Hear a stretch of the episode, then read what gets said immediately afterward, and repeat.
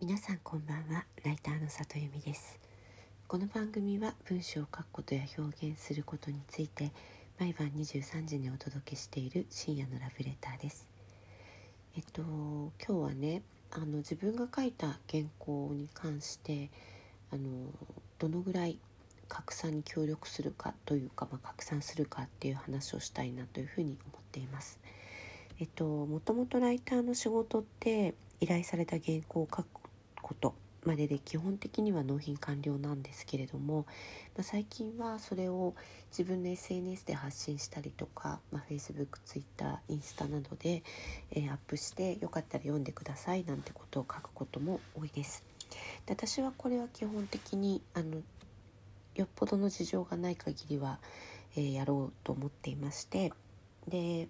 まあ、なんでかっていうと、まあ、単純に読んでほしいからっていうのもあるんですけれどもなんかそこがこうなんか一つの今礼儀のようになってるかなというふうに思うんですよね。えー、自分で書いたものをちゃんとこうこういうとこで書きましたっていうふうにこう拡散するところまでがこうセットというか仕事みたいなまあ、礼儀なんだろうななんかそういう感じな雰囲気になっているなというふうに思います。でそれぞれ私は、えっと、メディアによって拡散の仕方を変えています。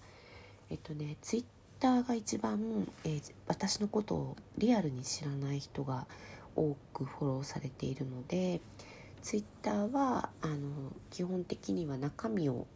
中身の中で面白いところをできるだけ拾うようにしています。で Facebook はあの基本的に、まあ、読んでくれてる人の多くがリアルな友人なのでなんか、えーと、原稿の中には書かなかったエピソードだったりとかなんかその前後の原稿じゃないんですけれどもその原稿の前後に考えたこととか考えていたこととかっていうのを書いたりとかま、もしくはインタビュー記事とかだと、えっと、オフレコのことはもちろんどこでも書かないんですけれども、えっと、取材の感想とか、えー、私がそのインタビュー員の方にどんな印象を持ったかみたいなことを書き足すことも多いです。Facebook とかだとあのリアルな友人が多いってさっき言ったんですけれどもなので割とあの仲間内だけで使えるような言葉とかも使っていいなと思っていてのそういうような書き方をします、まあ、文字数も制限ないので結構書くことが多いかな。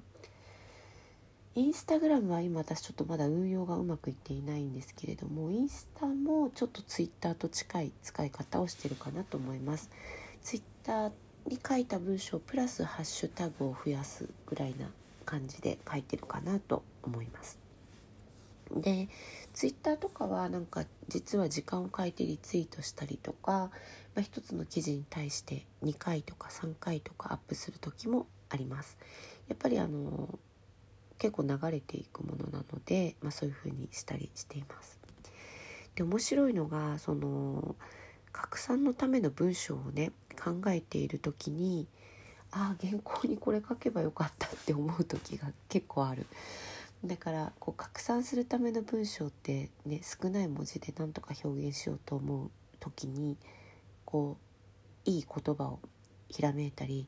ああ私あの時に書きたかったのは実はこれだったみたいなことに気づいたりしてすごい悔しい思いする時もあります。でもまあそういう悔しく思った新しく気づいた言葉みたいなのはあのしつこくメモったりしておいてまたいつかのカードとして切れるように、手元に持っていくことが多いかなと思います。うんなんかこれがいいかどうかはちょっとわからないんですけれどもあの以前あるフォロワーさんが多い書き手の方がなんか私に書かせればこう拡散されて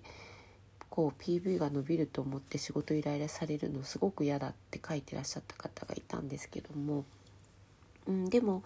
今ねそのフォロワーさんが多いことで仕事が増えるっていうことは、まね、その方売れっ子さんなのでそこで見ないでほあの本文の原稿で評価してほしいっていうお気持ちだったのかもしれないんですけれども